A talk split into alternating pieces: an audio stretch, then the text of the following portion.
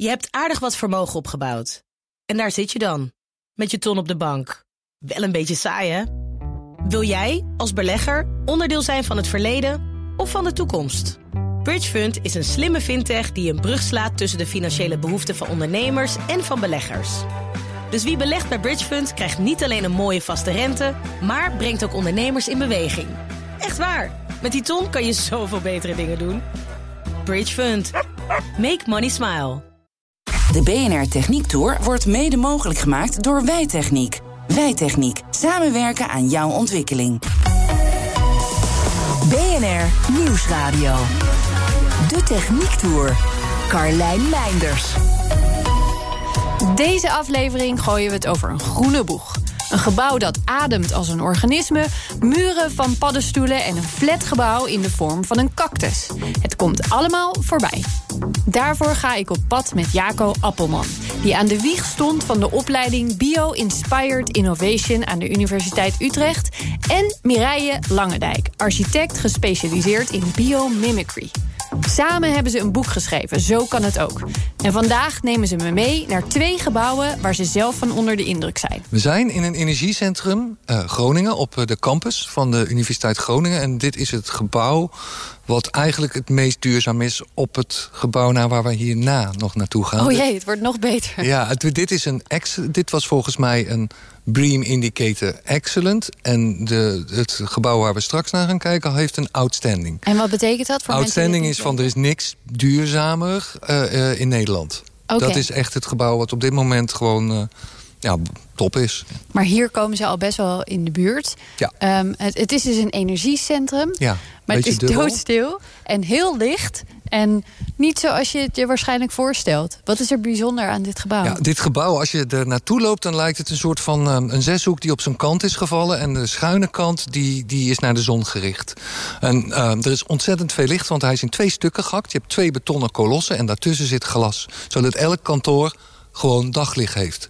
Ja. En um, het is ook zo gebouwd dat water wordt opgevangen... en daarmee worden de planten gevoed en de wc's uh, bijvoorbeeld gespoeld. En de lucht is passief, wordt het door het gebouw heen gehaald. Dat betekent dat er, en dat hoor je ook, het is doodstil, corona. Er is hier niemand op de universiteit. Maar je merkt dat die lucht, die wordt binnengezogen. We zitten hier vlak bij de receptie in een grote hal... en je voelt een hele lichte luchtstroom uh, langslopen zonder dat je ventilatoren hoort. Ja, een beetje prettige tocht is het Het eigenlijk. is een prettige tocht. Ja, dat is een hele goeie, ja. En, uh, en dat wordt echt heel goed gereguleerd. Want het hele gebouw zit volgeplakt met sensoren. We hadden hier net een installateur die trots vertelde wat hier allemaal gebeurde. En die zei ook van, ik weet als iemand bijvoorbeeld zijn hand of, uh, of een, een roostertje dichtplakt... omdat hij de koude, zeg maar, koude lucht in zijn nek voelt. En um, ja, dat, dat kan echt die sensoren meteen. Dat ja, dat, dat kan hij meteen zien. Het is net zoals met een lichaam, heel veel feedback. Want je bouwt toch steeds meer natuurlijke principes in gebouwen in. En zo werkt het ook in jouw lichaam. Als een adertje dichtslipt, dan krijgt er ergens iemand een signaaltje in je lijf... van hoe, even opletten, dit, uh, dit loopt niet optimaal. Ja. Um, dat is heel anders dan bij uh, grote gebouwen met zware installaties... waar je veel meer gerammel en geruis en klikjes en plopjes zou horen. En nou, het is hier... Het is echt heel stil, daar heb je helemaal gelijk in. Ja. ja zo En die, die frisse lucht die hier naar binnen komt, hoe komt die het gebouw in? Nou, het gebouw is zo ontworpen dat er bovenin zit wat ze noemen een zonneschoorsteen. Die wordt warm door de zon. Uh, dan, als er warmte is, dan stijgt lucht op. Dus die zorgt voor trek in het gebouw.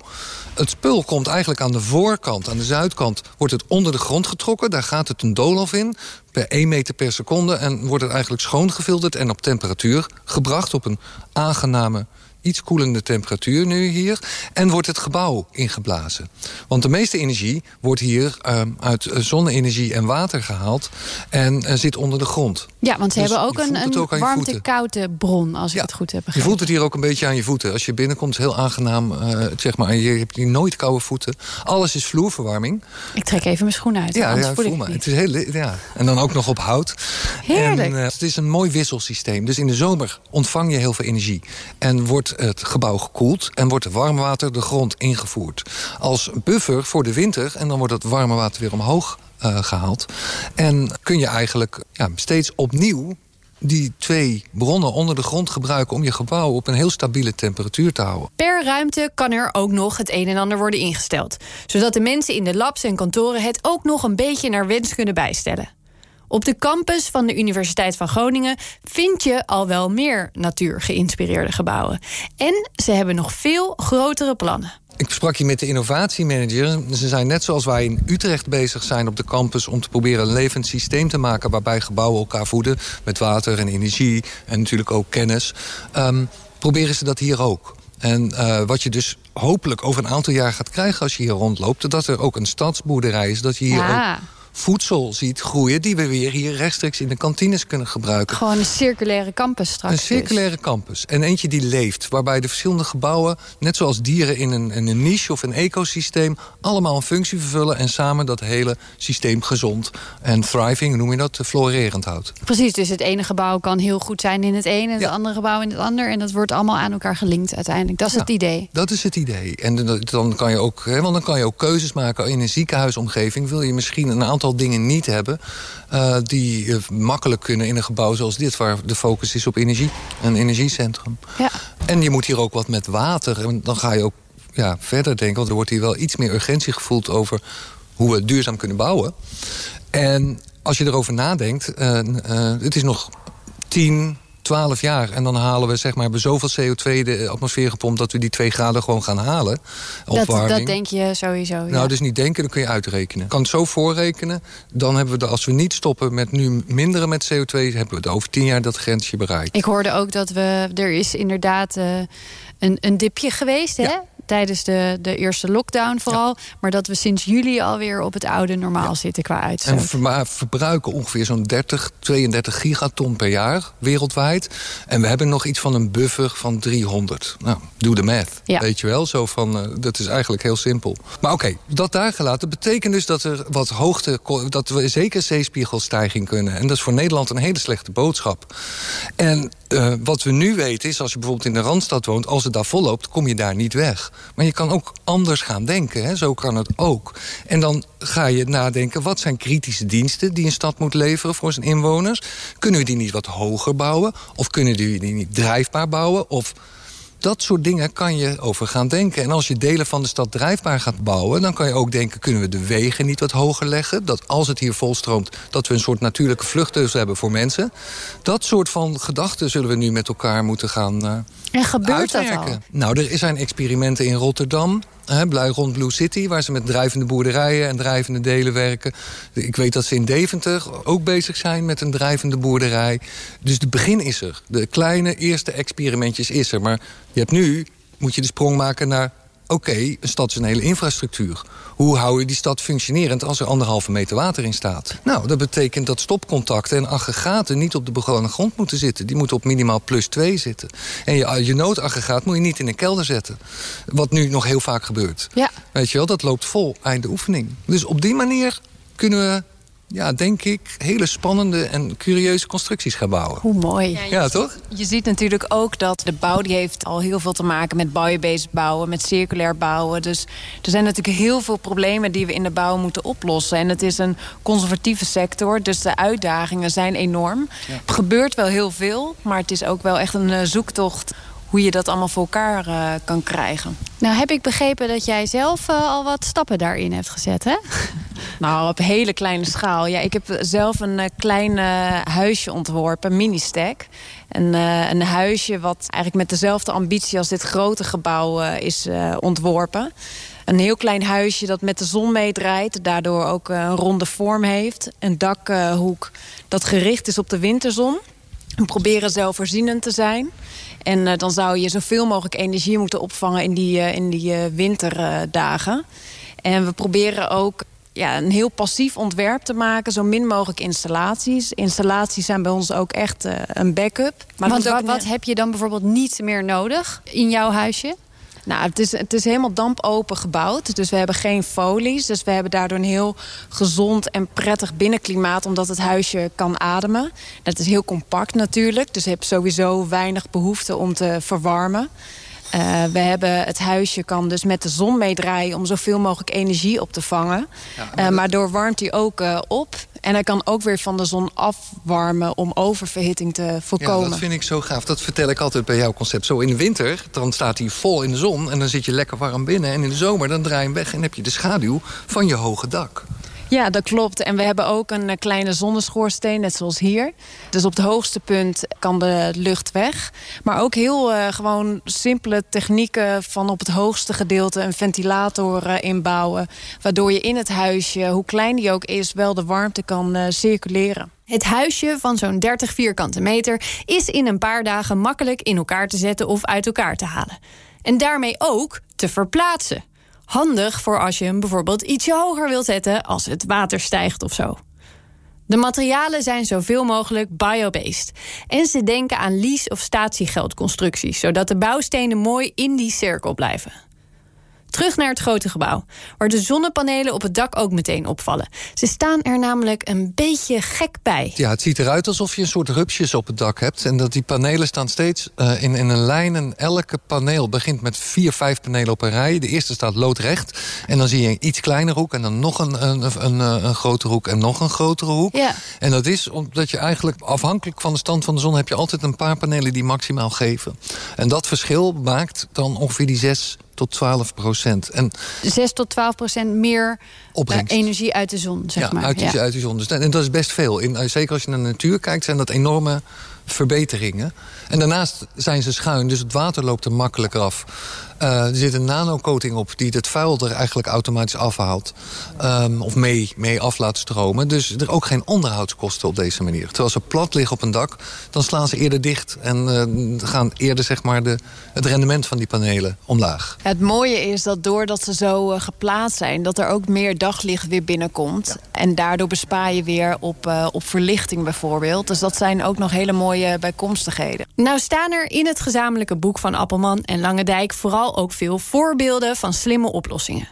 En ik weet dat Jaco zelf ook al een tijdje rondloopt met iets waarvoor de inspiratie uit de plantenwereld komt. Cactussen zijn echt hele interessante planten. Dit is even heel kort door de bocht. Ze staan in de Cariben, waar nou, zoals je de meeste mensen wel weten, op dit moment een hele berg tropische stormen en orkanen door zijn gegaan. Dus dit jaar echt enorm hoeveel dat zijn. En die blijven overeind. Ja, Terwijl je denkt van nou de eerste windzuchtje en dan uh, boem, dan liggen ze. Uh, dus wat kun je daarvan leren? En daar is een student bij ons mee bezig uh, om dat uit te zoeken. En daar kunnen we heel veel lessen uit halen. maar een van de belangrijkste is bijvoorbeeld is dat hij water gebruikt als hij merkt en een, ja, een cactus kan merken dat er een lage drukgebied aankomt... via zijn wortelstelsel... dan gaat hij allerlei maatregelen nemen om zichzelf te versterken. Uh, en een van de slimste dingen is gewoon zichzelf vol te pompen met water... want dan wordt hij heel stevig.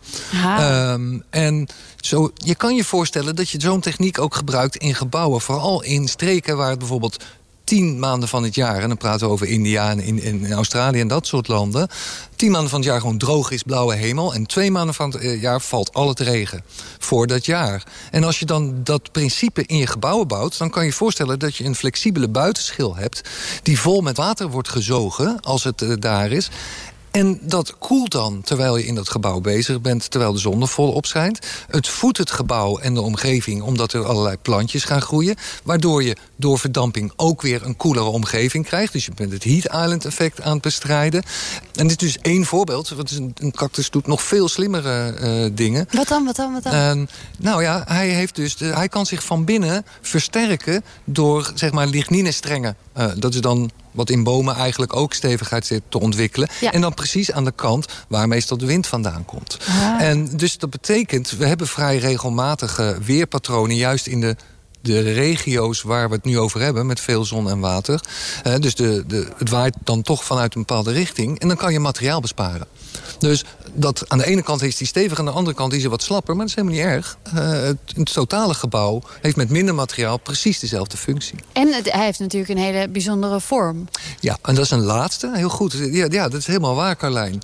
Want de vorm is, um, doordat de wind er onder een bepaalde hoek tegenaan waait... vormt hij wervels of spiralen. En die spiralen die zorgen ervoor dat de lucht zo verplaatst wordt... dat die zichzelf als het ware tegen de wind induwt. Dus als er wind hard op de kop waait... dan krijgt hij een overdruk aan de achterkant... en duwt hij tegen de wind in. Wauw. En dat, Nou ja, oké, we zijn nu zover. We hebben het gemodelleerd in foam en we hebben bewezen dat dat idee klopt. We weten nog steeds niet of dat in de werkelijkheid ook echt gebeurt. Hè. Dat is ook wetenschap. Maar als het klopt, is het heel leuk. Want dan, kan je voorstellen dat die gebouwen die we nu bouwen... van 800, 900 meter hoog, dat we nog een stuk hoger kunnen. En dat ze eruit gaan zien als een cactus. In ieder geval dat ja, die zeshoeken terug gaan komen. Ja. ja. En het mooie is dan ook nog dat eh, door de vorm dat het zichzelf voorziet van schaduw. Dus daarin heb je natuurlijk ook, we hebben ook veel te maken met oververhitting. En ook daarmee, eh, daarvan kunnen we heel veel leren van de, van de cactus. Ja, dat is helemaal waar. Volgens mij eh, gaan we even verplaatsen. Ja, we gaan nou door naar Oosterwolde. En daar is een eh, industrieterrein met een biocentrum daarop... waar mensen, verschillende mensen uit de streek... ontzettend hebben samengewerkt... om een nog duurzamer gebouw neer te zetten dan we hier hebben. Die heeft dus die BREEAM Outstanding Indicator. En een BREEAM is een eh, bouwstandaard... die al veel in de bouwwereld gebruikt wordt... als ze gebouwen langzamerhand wat eh, meer duurzaam willen maken. Ja. En Dus we gaan nu naar het neusje van de zalm. en we gaan nu naar het neusje van de zalm. BNR Nieuwsradio. De Techniek Tour. Carlijn Meinders. We verlaten de campus in Groningen en ontmoeten elkaar weer in Friesland. Waar we een gebouw bezoeken dat grotendeels uit natuurlijke materialen uit de omgeving bestaat. Het is van binnen ook nog eens heel erg mooi. Geen wonder dus dat hier regelmatig architecten over de vloer komen om zich te laten inspireren. We zijn nu eh, bij het biocentrum. eh, en het biocentrum is dus het gebouw... wat echt de hoogste BREEAM-indicator ooit eh, heeft gekregen in Nederland. Ja, wauw. Het is echt heel super. En toen we hier binnenkwamen was Petra er ook. En Petra heeft hier zo'n beetje dagelijks de leiding. Is ook heel erg betrokken geweest bij de bouw. En ze staat en naast ontwikkeling. ons. En ze staat nu naast ons. Ja. Geef die microfoon even Ik door. geef hem even Nieuwe door. plopkap erop. Hallo. Vertel eens wat meer over deze locatie. Waar zijn we precies? Nou, we zijn op het Ecommunity Park. Dat is eh 17 hectare ecologisch werklandschap. En jullie zijn in het gebouw Biocentrum. En het Biocentrum bestaat voor 80% uit biobased eh, materialen. Oké. Dus dat zijn grondstoffen uit de natuur of afvalstoffen uit de natuur. En waarschijnlijk in heel Noord-Europa bestaat er nog niet zo'n hoge graad aan biobased materialen gebouw. Ja, we staan nu in de collegezaal. Je hoort het Correct. ook heel goed. Ja? Goed geluid hier. Eh, wat gebeurt er in dit gebouw precies? In dit gebouw eh, werken we met eh, de studenten aan allerlei projecten. Geënt op eh, de biobased economy. We hebben het leren- en kenniscentrum Bodem aan boord... met de lector Bodem van Van Hal Larenstein. We gaan buiten op het Ecommunity Park... gaan we een outdoor bodemlab inrichten. Ja? Met al, waar we allerlei soorten bodemproeven gaan doen... voor klimaatadaptieve doelstellingen en dat soort zaken. Ja. Zijn het myceliumpanelen? panelen? Je bent de eerste die het in één keer goed heeft. Oh, Jaco. Een prijs. Mycelium- Sorry, pak Je gaat door voor de koelkast. Ja, we gaan door voor de koelkast. Je ziet als je achteruit in die collegezaal kijkt... dan heb je Ja. een heel grote rechthoek. En er zitten allemaal vierkantjes in met een, een, een golfpatroon. Ja. En ja, ik werk in, in Utrecht op de universiteit... vlakbij microbiologie, eh, hoogleraar Han Wusten. En dat is zeg maar de paddenstoelenprofessor in Nederland... en de myceliumprofessor. Ah. En dus ja, ik zie die panelen ik denk... ja, dat, dat kan niet anders dan Dit is mycelium een, zijn. een paddenstoelenmuur. Het is een paddenstoelenmuur. En het mooie van dat spul is, het is brandveilig. Het isoleert als een gek. Je gooit het in de tuin en de plantjes worden er blij van. Dus dat, ja, van dat soort materialen, daar gaan we heen met elkaar. Ja. Weet je wel? Ja, want wat, wat vind je hier nog meer? Wat zijn er nog meer van spannende dingen hier te vinden? Al het plastic Ja? Ja? Dat is een bioplastic eh, van maïsafval bijvoorbeeld. Ja, bioplastic. Dat is ja. een bioplastic. De tapijtegels die je ziet, dat zijn oude visnersnetten. Oké. En al op het moment dat die eh, dusdanig vies zijn... dan eh, kunnen we de tegel terugsturen naar de fabriek... en dan wordt die gerecycled en krijgen we een nieuwe. De vloer van olifantsgras hebben we nog niet genoemd, denk ik. Nee. Dat groeit ook bij eh, de start- en landingsbanen van Schiphol... om ganzen tegen te houden. Ja. Het groeit 4 meter per seizoen ongeveer. En wij hebben het ver- verwerkt in de vloer. Dat hoor je niet vaak. Nee, maar het was wel goedkoop. En dat is gewoon een kwestie van een beetje roeren en met beton erbij en dan erop. 50% eh, beton, 50% gras en dan heb je dit. En wat is dan het voordeel van het gebruiken van dit materiaal? Het is zo sterk dat het ook als een automatische bewapening werkt. Dus je hebt in het beton verder niks nodig. Wat je vroeger nog wel zag van die Ja. roestige stalen prikkers... om, om het beton bij elkaar te houden, is nou niet nodig. Olifantsgras dus. Steeds meer ontwerpers en bouwers zien hier de mogelijkheden van. Er bestaat bijvoorbeeld ook al bioplastic van. Het regenwater spoelt hier door het toilet, wordt gereinigd en gaat dan weer de beek in. Het isolatiemateriaal is gemaakt van oud papier of spijkerbroeken. En je vindt hier bouwplaten van vlasgras. En voor alle materialen geldt zoveel mogelijk uit de omgeving. Het larikshout komt hier uit de bossen. En, uh, gewoon om de hoek? Nou ja, bijna wel. Ja, gewoon om het. Uh, ja, weet je wel, zo dichtbij is het lokaal. En je gaat ook nadenken. We zijn ook met Rijkswaterstaat bezig. Een verzorgingsplaats van de toekomst. Zeg maar andere soort van tankstations. En dan zijn we heel bewust aan het plannen van... oké, okay, het wordt houtbouw. Want dat is gewoon het materiaal wat we in Nederland hebben om mee te bouwen. Geen steen, hout. En uh, nou moeten we gaan nadenken dat over twintig jaar bepaalde delen vervangen moeten worden. Dus we moeten afspraken gaan maken met boeren in de omgeving. Als jij nou een hectare eik of wat dan ook neerzet... dan beloven we dat over 20 jaar vervangingsmateriaal komen we bij jou halen. Dus dan geef je zo'n boer zekerheid voor Ja. de toekomst. Ja, en en dat er- is vaak wat nu ontbreekt. En je denkt, je denkt goed na over het economische plaatje, dat Ja. is belangrijk. Maar ik neem aan eh, dat jij het ook even belangrijk vindt dat er genoeg bomen blijven staan. En dat moet de manier waarop er gekapt moet worden, Nou, is je- ook een belangrijk onderwerp om in Ja, ja, maar dan ga je met elkaar in gesprek van het, eh, dat die verzorgingsplaats ligt ook tussen twee natuurgebieden ingeklemd. Dus je moet ook, ja, die biodiversiteit is ook een belangrijke Precies. waarde. Eh, dat neem je allemaal mee. Maar Ja. het gaat er wel om van, ik kan beter, zeg maar een bos zo inrichten dat ik gerichte bomen uitkap... die ik voor bouwen gebruik. Eh, en misschien wat terugzet in de vorm van tamme kastanjes... zodat ik ga nadenken, oh, we moeten misschien op andere manieren... ons voedsel voor elkaar krijgen. Niet alleen maar meer van graan en soja... maar ook van planten die langer dan één jaar groeien.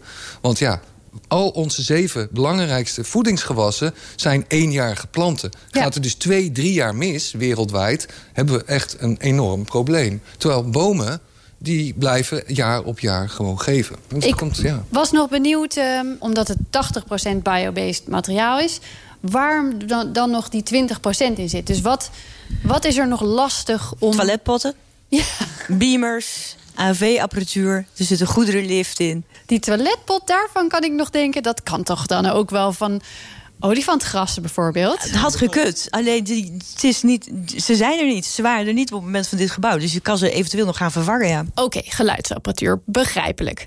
Maar alles wat vaststaat is verder biobased. En de gebruikte bomen, daarvoor wordt teruggeplant... en die teruggeplante bomen blijven minimaal 30 jaar staan. Ze werken ook aan een database waar elk onderdeel in komt te staan... zodat alles zo goed mogelijk gerecycled kan worden. Nou gebeurt dat steeds meer. Een digitale kopie maken van een heel gebouw. Maar op landelijk niveau zijn er nog amper regels voor wat er daarna met die materialen kan en moet gebeuren. Toch ziet Mireille Langendijk veel mooie ontwikkelingen. Er is geen beleid voor, maar dat je ziet wel initiatieven zoals zo'n oogstkaart heb je bijvoorbeeld, oogstkaart.nl. En daar eh, eh, zijn wel verschillende initiatiefnemers die, eh, die op een kaart eigenlijk laten zien wat voor bouwmaterialen we landelijk eh, kunnen oogsten. En ook wel steeds meer van wat voor circulaire producten. Maar ja, er zijn natuurlijk zoveel slopers of grondstoffenleveranciers die allemaal hun eigen producten hebben. En dat is natuurlijk niet allemaal nog eh, verenigd. En er is geen beleid op. En dat is ontzettend daar, jammer. daar is nog wel wat ruimte voor verbetering. Daar is heel veel ruimte voor verbetering. ja, Kijk, eigenlijk wat je merkt, en er is heel veel goede wil. Er zijn heel veel mensen die heel graag zo willen bouwen. Maar je knalt tegen de regels aan. De regelgeving maakt dat het dan door wordt gerekend en zegt... ja, sorry, maar per vierkante meter kan het er niet uit. Terwijl dan CO2-kosten niet mee zijn genomen. Allerlei andere niet. Dus eigenlijk een oproep aan de financiële sector... kijk eens wat breder. En dat zou al zoveel schelen. Ja, en ook architecten bijvoorbeeld, die zouden ook op een andere manier moeten leren ontwerpen. Want je gaat veel minder eh, vanuit een plaatje eh, of vanuit een schets eigenlijk eh, een ontwerp maken. Maar je gaat veel meer kijken, wat heeft die omgeving nou nodig? Wat kan ik toevoegen op die plek? Want je gaat eigenlijk ruimte innemen en wat geef je daarvoor terug? En dat zie je bijvoorbeeld ook, dat we nadenken van... ja, kan je zelfs gebouwen maken die lucht kunnen zuiveren... die eh, water kunnen opvangen, die de grond, eh, eh, de bodemkwaliteit kunnen verbeteren. En naar die kant, als je op die manier gaat ontwerpen... kom je tot hele andere ontwerpen... dan dat je vanuit een referentiemateriaal en een mooi beeld... een gebouw probeert te maken. Volgens deze twee optimistische bio-believers moeten we allemaal weer iets beter gaan beseffen dat we onderdeel zijn van de natuur. Dat we niet alleen moeten nemen, maar ook terug moeten geven. Ik vind het geweldig dat er mensen zijn die dit allemaal uitproberen, zodat wij straks niet meer gek opkijken van een ademend huis, een paddenstoelenmuur of een cactusflat. Daarmee zijn we aan het einde gekomen van deze uitzending. Volgende week hoor je alles over fotonica. Over hoe we straks met de snelheid van het licht kunnen internetten. Tot dan vind je alle afleveringen van de Techniek Tour online en in de app. De BNR Techniek Tour wordt mede mogelijk gemaakt door Techniek Nederland. De makers van morgen. Je hebt aardig wat vermogen opgebouwd. En daar zit je dan, met je ton op de bank. Wel een beetje saai, hè?